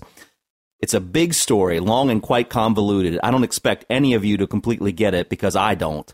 CIN monitor the charts on behalf of BPI and Millward Brown, who publish the charts. As you know, there are three formats permissible for the singles charts. There, there are various rules. No more than 20 minutes, only three songs, and the A side has to be on both. You can include postcards and posters, but you must not have more than a single fold sleeve. So he seems to know that. I got an email on the Monday night after Fragile Thing was released from Pinnacle stating that CIN would not be including CD2 sales in their chart computations. Why? Too many folds. I was astounded. The team, when told, was astonished. Too many folds? What's the problem with them and why the ruling? You mustn't try to get the buyer into buying it if the package can be used for something else or a major part in influencing them to purchase. He has in quotes. Rules are rules, you know. Ricky Martin had one second over 20 minutes on his CD, but we allowed that because no one will be persuaded to buy that because it had an extra second. I couldn't believe what I was hearing.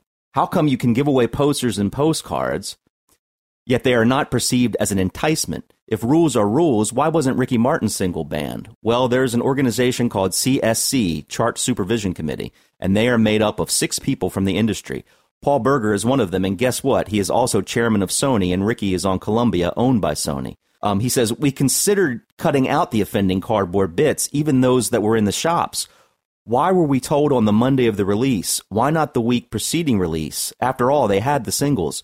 We could have changed them. Why the stupid rule in the first place? Why not be considerate to a new label and warn us about that next time? If the stores under ordering and some not taking any with the reorders, not getting in store quickly enough was not bad enough, the stores, well, HMV in particular, withdrew both copies of the CD by mistake. We were on course for top 40. All stores I spoke and went to, over 20, said the singles were flying out. Sorry for this story. It all sounds far fetched. It's insane that they would not include the sale because of the cardboard folds. Ian Grant. So he tries to give some sense of what happened there, and, and by what he said, we do we do see that he wasn't aware of that particular rule, and I guess he's kind of giving the the excuse that since they were a brand new label, um, they weren't aware of all these rules, and I can understand that, you know, to a great deal. But as you also say, as the guy in charge, man, with with a single this important, as we've already made made clear, why even take a chance? Why even do anything? Don't just release the song in a format, you know, it's in a regular format. It's just man, what a shame all around. Yeah, it's not like I disagree with a lot of what it says. You obviously, is the rule stupid? Of course, it's stupid. Is it uh, in, inconsistently uh, managed? Yes. You know, exceptions are given here and uh, not there. Uh, could they have done the new label a courtesy and told them? Of course they could, especially if they had the single early. But uh, that doesn't free the label slash manager from the main responsibility of being aware of that ruling. Uh, it's uh, you know if this is where it's get tricky because the manager and the record label is the same because they could point to each other. you can't do it here. You can't. You can't. The argument would be somewhere between them, but here it's the same place. So uh, I don't know. It's uh, twenty years after this happened. I, I kind of don't have really the energy to to play a, a blaming game. It's it's kind of done. But it's uh, But we can't underestimate what this did to the band. exactly. And even in our talk with Tony that we just had, I, I remember when he brought that up, it was almost like opening a fresh wound because he said he he gave even more clarity as to what happened. He said they were at a record store signing, and the news came in that uh, this happened, and that they weren't going to chart. And he just said, you know, the the whole all the air was just sucked out of them. It was like they'd been punched in the stomach, and and we know that had, that it affected Stuart. It's been talked about many times. Yeah. Um. So yeah, It's, not the first time I've heard that story, and that just confirmed it. I mean, he he he could tell where they were. Of course, he'd remember that. Where were you when the folds came down, or something like that? Uh, but um, it's such a shame because, especially as you say, that was the end, right there. That was the beginning of the end. After that, the air came out of it. It, it's um, like the album came out, and we'll talk about how that charted and how that performed. But they started going on a tour, and the wind went out of the sails. And as we'll hear, they announced they would cease touring after their Drive to Damascus commitments. Not too long after, the the uh, the the speed between album release and announcing of the end was really astonishing. And uh, nobody can tell me it didn't start right here. Oh yeah, it it ended before it even began. So just how depressing that must have been. And the Yeah. one the one the one quote that I have from Stuart about it after it happened, he says um, about the CIN's response that rules are rules. He said it's like a district town council or planning department response, pure rulebook red tape. Is this how the business of music should be run? And it said railed Stuart Adamson today. So Yeah. yeah, it it it hurt. It hurt him. It hurts. Uh, I mean, uh, it it hurts me to talk about it, and I I can imagine how much it hurt band. You know, I, I was just so pissed off, and I'm I still feel anger towards this. I I let the never mind the quality of the song. We haven't even mentioned the song "Fragile Thing" yet, which I think is. Uh, you know, we, we often talk about how this song or that song should have been the single instead of the song they actually picked. This is one of the times I totally agree with the single choice. Yeah, me And too. I totally agree, and I think it's one of the best things they certainly did in the '90s, and it's one of their best songs uh, ever. I really like "Fragile Thing" as a song. So never mind, you know what happened, and then you have a song like "Fragile Thing," which um, even if one single didn't count, should have been good enough for people to just understand the genius on on that single and on that on that song. But that's the other thing, and that's just people's taste. And how can you compete with you know one big country single against everybody else is counting two? You're kind of uh, it's an uphill battle. It's kind of a miracle it charted at uh, was it um, 69? Yeah, it was 69. Well done against everybody else selling two singles against your one. But uh, Yeah. it's uh, it hurts. And as I said, it, what's even more amazing is that a lot of the shops were so confused by this last minute directive to, to pull that version of the single that they ended up just pulling both of them. Yeah. So so people couldn't even buy the the version that would have counted in many shops. So I mean, man, it just it just stinks. And and I really do. But I mean, it's easy to say in hindsight, and and we talk about the Live Aid moment and all that. But um, Arlen, Bartels, I saw a post that he had on our page today, and it kind of made me think the same thing. He just said. He said, when this happened, I really started to think that maybe the stars were aligned against this band. and it just really felt that way. It's like, because this really was a great way for, in my opinion, and we'll talk more about it when we get to the song, but a great way for Big Country to come back on the scene. They had this female singer who wasn't known in America, but apparently was fairly known in the UK, and they had Yeah. an interesting new sound, but it still sounded kind of like Big Country, and it was a great, catchy song. And man, it just must have killed him. Yeah, really. Uh, there, there, there are so many what ifs uh, surrounding this thing, and who knows how far they, they would have gone. And uh, it's not like world domination was at their feet, probably in, in either case. But do we need the slaps to the face? Do, we need it? It's it, it just gets too much because it's not like the first time I feel big country has been uh, shafted or sort of victims of various injustices. But this is by far the worst, and um, it uh, never mind that it's self sabotage really at its finest. But it's uh, just so unfair and um, such a shame. And what do they have to respond to this with? See you. don't make it worse right away. but uh, it's, uh, I mean, I, I want to mention also something to really illustrate the all the stuff that was going on around the single that helped pull it. This this is something that was posted by by Keith Trainer. Uh, he was listening to Radio 2 at the time, the Richard Allinson show. Uh, he had Emma Bunton as a guest. She was a Spice Girl, and Spice Girls in the 90s, you can't get much hotter than that. Then they, they were the shit. And uh, they, he asked her to pick her five favorite songs of the moment, and number one on her list was Fragile Thing. And she went on to explain just how she thought it was an incredible song of such beauty. And uh, Richard Allinson himself replied, It's a stunning track. And he went on to say how much he loved Big Country and thought this was possibly the best track they've done. So um, just stuff like that. They were, they were mentioned. And uh, if everything had pointed the same direction, if everything had been as it should have been, who knows? Who knows? They- They really had some momentum that was killed, killed in its tracks. And that's. Um, that's how that's that's the only way I can put it. Yeah, and I, I don't I don't sit here and think that you know a fragile thing had been released the way it should have been released and charted the way it should have charted that Big Country was going to become gigantic superstars. I don't think that would have happened, but I, I think it would have been great momentum for the album. It, it would have given them a platform they probably hadn't had in years, and they Yeah. would have done really well. And I think it would have really raised their spirits and and made them a lot more excited about uh, what was to come, and maybe given them more of a hope for the future and something even more to build on. So Yeah, that's it. Yeah. It would have been a platform for the 2000s right there. yes, yeah. And I'm sure we would have seen them in the 2000s.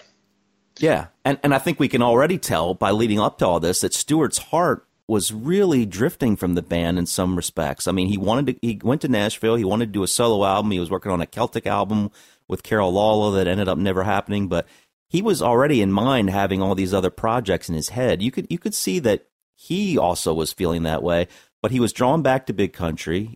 He wanted to go do another album, but the fact that it worked out like this must have completely, you know, it, it well, I mean, it did. I mean, we we got the final fling shortly after this, and uh, it must have just and and in my opinion, that whole tour seemed like someone just going through the motions with Stuart, but um, that's for another discussion. But uh, I I just think it it probably destroyed any real excitement he had about the band at that point. To see that the, that kind of business practice, which was likened to Monty Python as well, and rightly so by Ian Grant, um, can affect can affect your music in that way. It's just it's Yeah. sickening.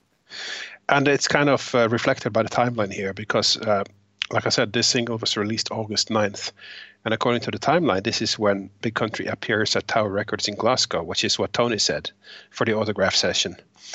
And after this, nothing is going on until the 29th.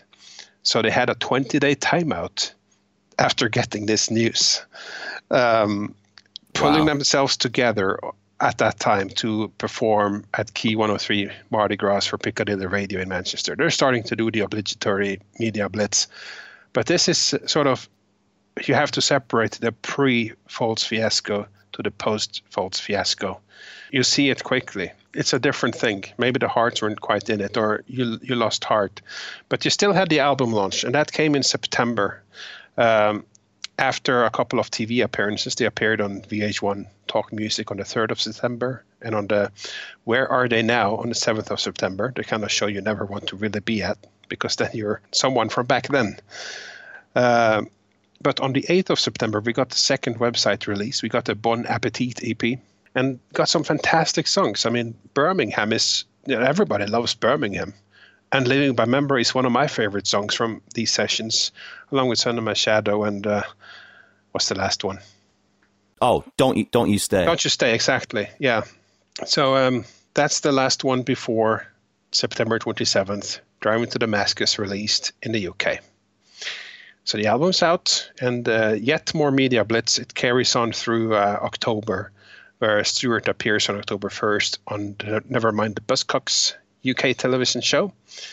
And then on the 22nd, they appear on the Weekend Watchdog on BBC One. They also appear on the television show Popped In, Cashed Out on ITV. I have no idea what that is. I assume you don't either. But for the UK listeners, don't you remember that one? Wasn't that good times? Um, on October 25th is when the second single appears. The CU slash Perfect World double A side release, released in the UK. And uh, there are more signing sessions happening through October. Uh, and that takes us to December when they have gigs, actual gigs, several months after the album release. They do five gigs in England, five in Scotland, and one in Ireland. Uh, the gig on the 8th of December in Newcastle City Hall is recorded and later broadcast on BBC Radio 2 uh, in February the following year. And that really takes us really um, into the year 2000, and quickly we're getting out of the Driving to Damascus core time. A couple of just key dates, uh, but um, the timeline is really over as I see it. On the 20th of January is when Ian Grant officially announces that he has resigned as Stuart Adamson's personal manager. He continues to manage Big Country, but this was a sign of someone trying to do something to cause an effect, and I think we all know what that was. Uh, in late February or early March, Stuart marries she who will not be named by me on the show. And in March, Driving to Damascus is released in Germany slash Europe. A strange way of writing it, as Germany is part of Europe. Uh, this is March 27th. And that's a very interesting date because that is to the day exactly six months after it was released in the UK. That's a freaking huge gap. So I don't know what uh, the plan was to release this and try and do a cohesive campaign. I mean, they barely played UK. They um, certainly haven't played anywhere else. And um, in April, they released the Nashville sessions on the Track Records website. And they do five gigs in Netherlands, 13 gigs in Germany as part of the Drum to Damascus. But in the middle of this, on April 6th, Big Country officially announced that they will stop touring after completing all the Drum to Damascus touring obligations. So that takes us back to what I said pre Too Many Folds and post Too Many Folds. A lot of time is gaps between activities, and uh, I don't see anywhere near the same effort that we've seen some of the other album launches and how they prepared. I think the wind went out of the sails after the Folds thing, and uh, they wrap up with uh, with the final Fling tour in May. Yep. So uh, the whimper of the Drive to Damascus era is May 29th, 2000, when Somebody Else is released as the third and final single from the album in the UK. Wow. So that's that's officially then the final single that the original band ever released. That it is. Boy. What a way, huh? And uh, if uh, and that single, yeah, the third and final single, it uh, charted at number 126, and according to the Alan Glenn book, the sales was exactly 647 copies. My goodness. Yeah, That's amazing. it was released so long after the album that it really seemed like an afterthought. Yeah, it did. I mean, what I don't know what they expected to achieve uh, releasing that. I guess maybe they just you know wanted to get a few more uh, sales of something, but um, Yeah, it was kind of that- released as part of the last hurrah more than as part of any album effort. Yeah, right, right. Well, you know, the the one thing um, that they did do here that's we we also should mention is the Nashville show that they played in, in America Yeah, because that was that was their last show um, ever in America for the original band, and that happened on July 9th, 1999. And it- it's funny because um, when was the Fragile thing happen? When did that happen again? The debacle. What was the date of that release? Fragile Thing was released on August 9th. Okay, so this is before that. Okay, yeah, uh, it's it's funny because that show. I was just sitting here wondering if it was before or after the fragile thing happened. Turns out it was before.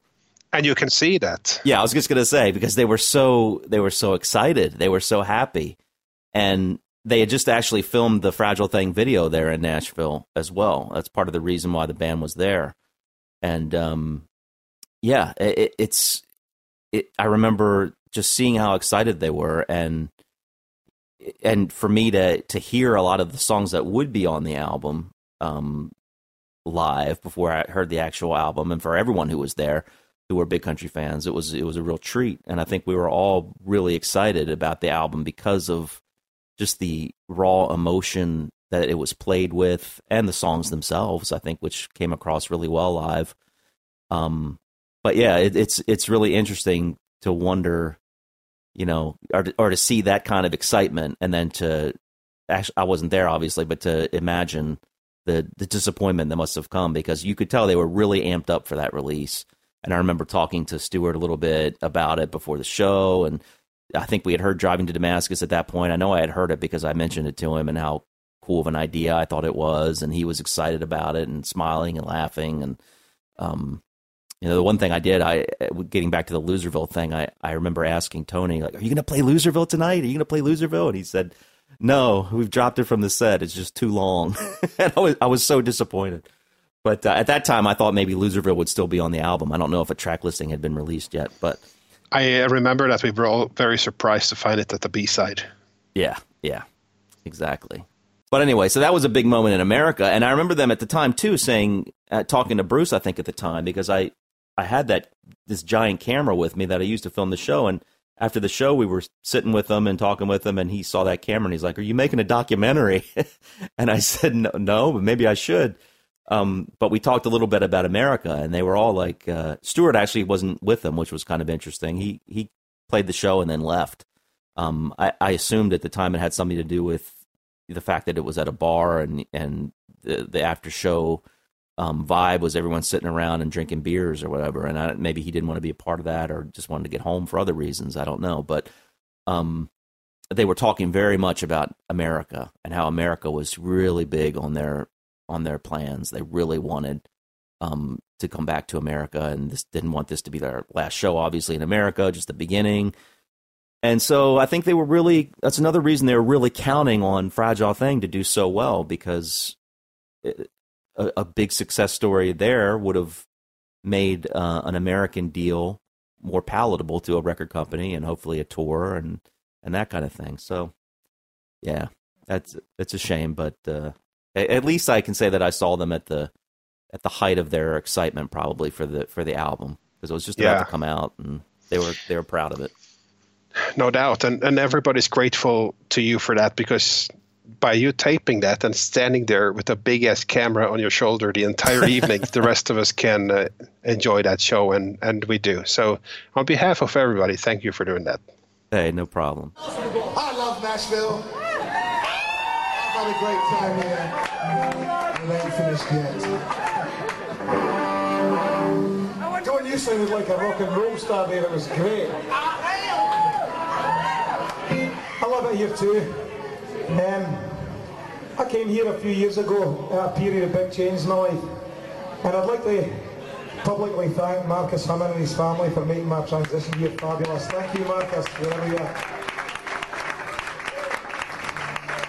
I hope God smiles on you at all times. You're a fabulous family. Love you.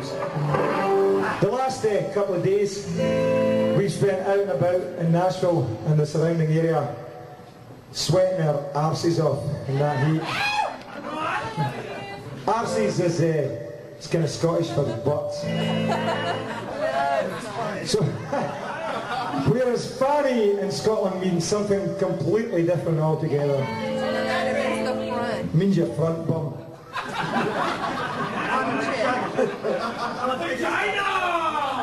Oh my goodness. And they said comedy was dead. You're in the wrong place, mate. You should be up the road at Zany's. Yeah, fucking zany bastard.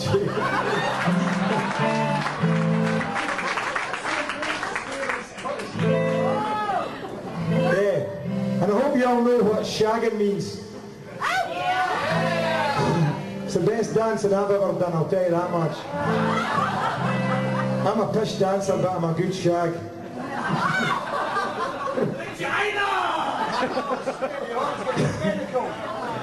That boy's being a fanny of himself. I found some photos, by the way. and I've been waiting to release them for this uh, for this um, discussion. So uh, over the course of this podcast, uh, th- this series of shows, I'll probably put them on our page. But just some some photos I found from that night, and I think one of them actually shows me holding that camera. So you'll finally be able to see just how big that thing was, and that I wasn't lying. You know, I swear I've seen a photo of you with that camera. Okay, maybe maybe it's been out there before then. Maybe Joni put it. It's a while someone. ago. I can tell. It's it's not recent. It's not. It's not while we did this podcast. It's longer Okay. ago. Okay. Well, that's good to know.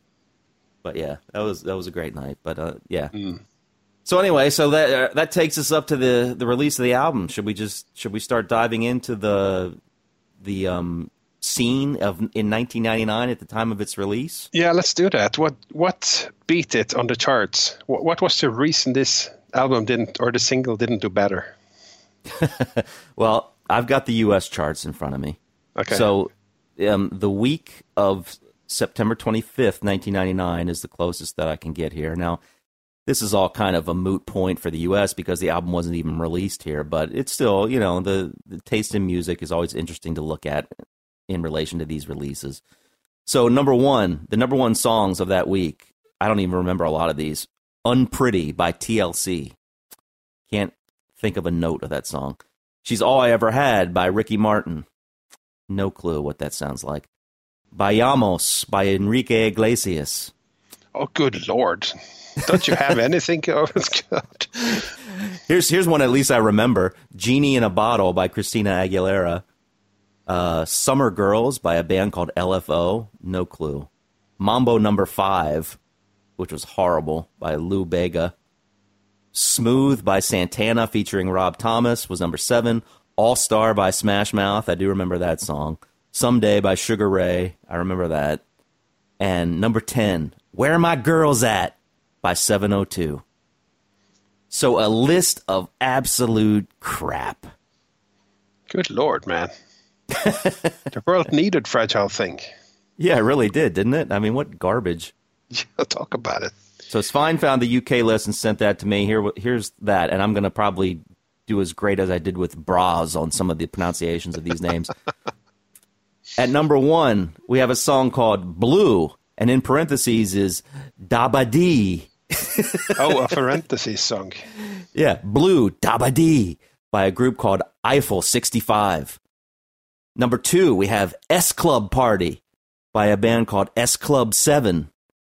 Here's one I at least know again. By in number three, we have Man, I Feel Like a Woman by Shania Twain.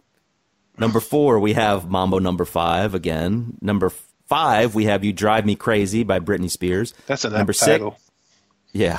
Number six, we have Sun is Shining by Bob Marley. I'm not familiar with that, but at least it's Bob Marley. I'll cling to. Bob for now. Yeah, really.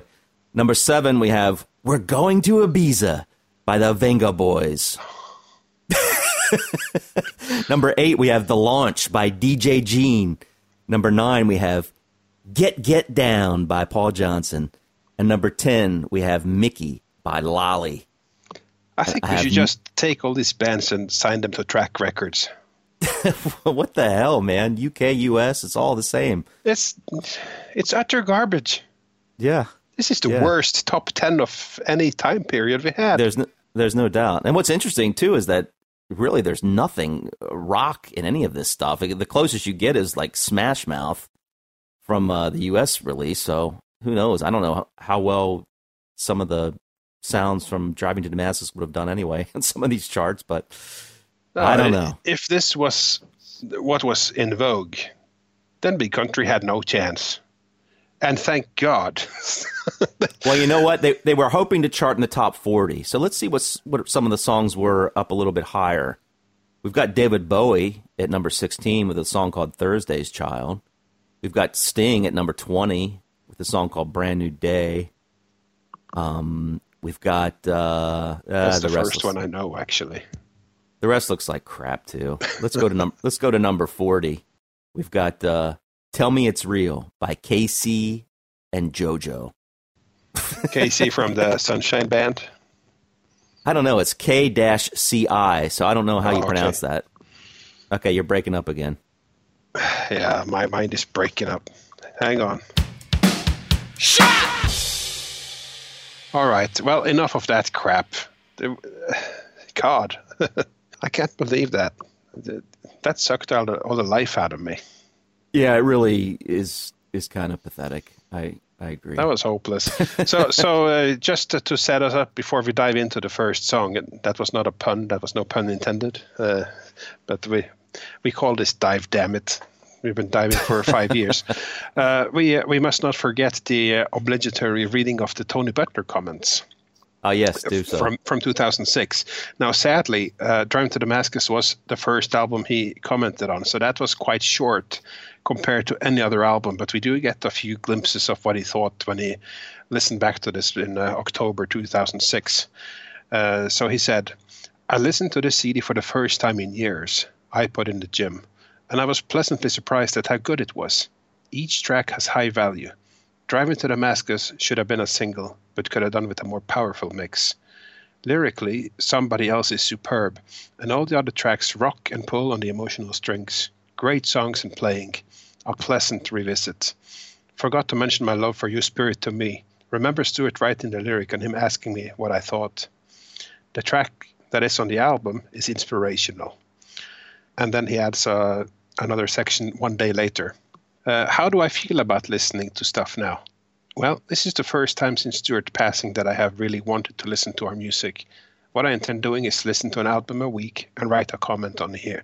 So this is what spurred him to write for all the others, but uh, so, so they became more lengthy than this one. Uh, what I did was I reached out to him and said, "Hey, we're going to do Driving to Damascus." He agreed to do something like this for us, but he's on vacation this week, so we'll get it to read at the end, I'm sure. Oh, nice. Very cool. Good. So uh, Awesome. that's it. He, he clearly is very fond of the results, which uh, I don't know if that really counters some of what he said to us that he wasn't super keen on the material at the time. And uh, I guess he had a lousy time with being arrested and stuff. I'm sure that impacted some of his emotion around it. I was But just gonna say, uh, I do remember him saying that he was pleased with what finally made the album. yes, And I think I think his problems were initially a lot of the songs that didn't make the album because they really were much more in a country vein. Yeah, a, a bit more like that. So, uh, unlike albums like Peace in Our Time, where he was pleased with stuff, but not with what ended on the album, here we have the opposite. Yeah, yeah.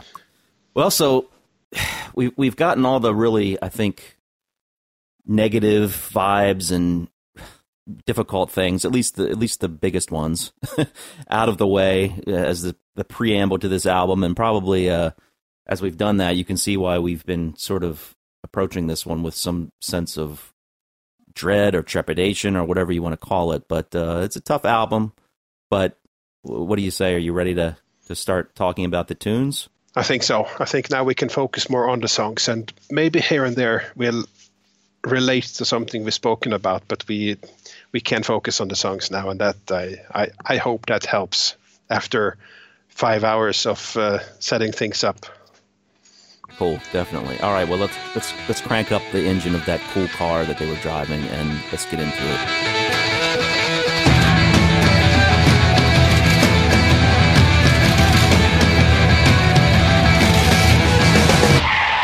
One, two, three, four.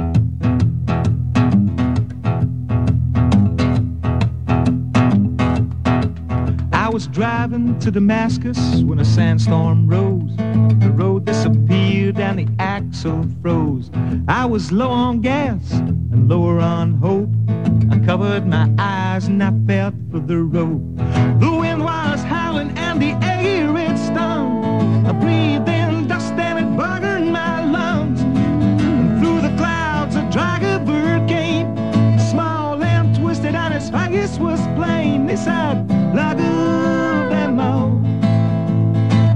That you need when your heart is smuggled. Lagu them all. You're gonna find them when they fall.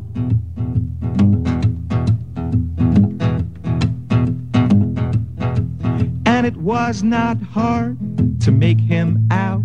He simply spoke while I had to shout. He asked me, Where are you driving, child? His voice was clear, but his eyes were wild. I said, I'm going to the city to meet the high and proud and let them know that anger is the nature of the crowd. He said, love them all. All that you need when your heart is smuggled.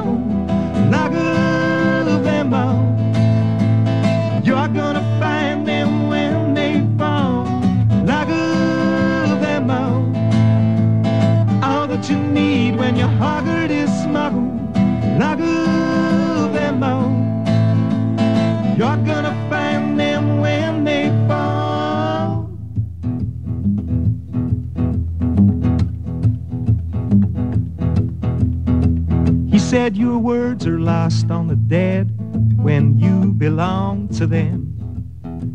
Once I was dead and I knew the words of those dry and hollow men. Then he took the rope and he hitched me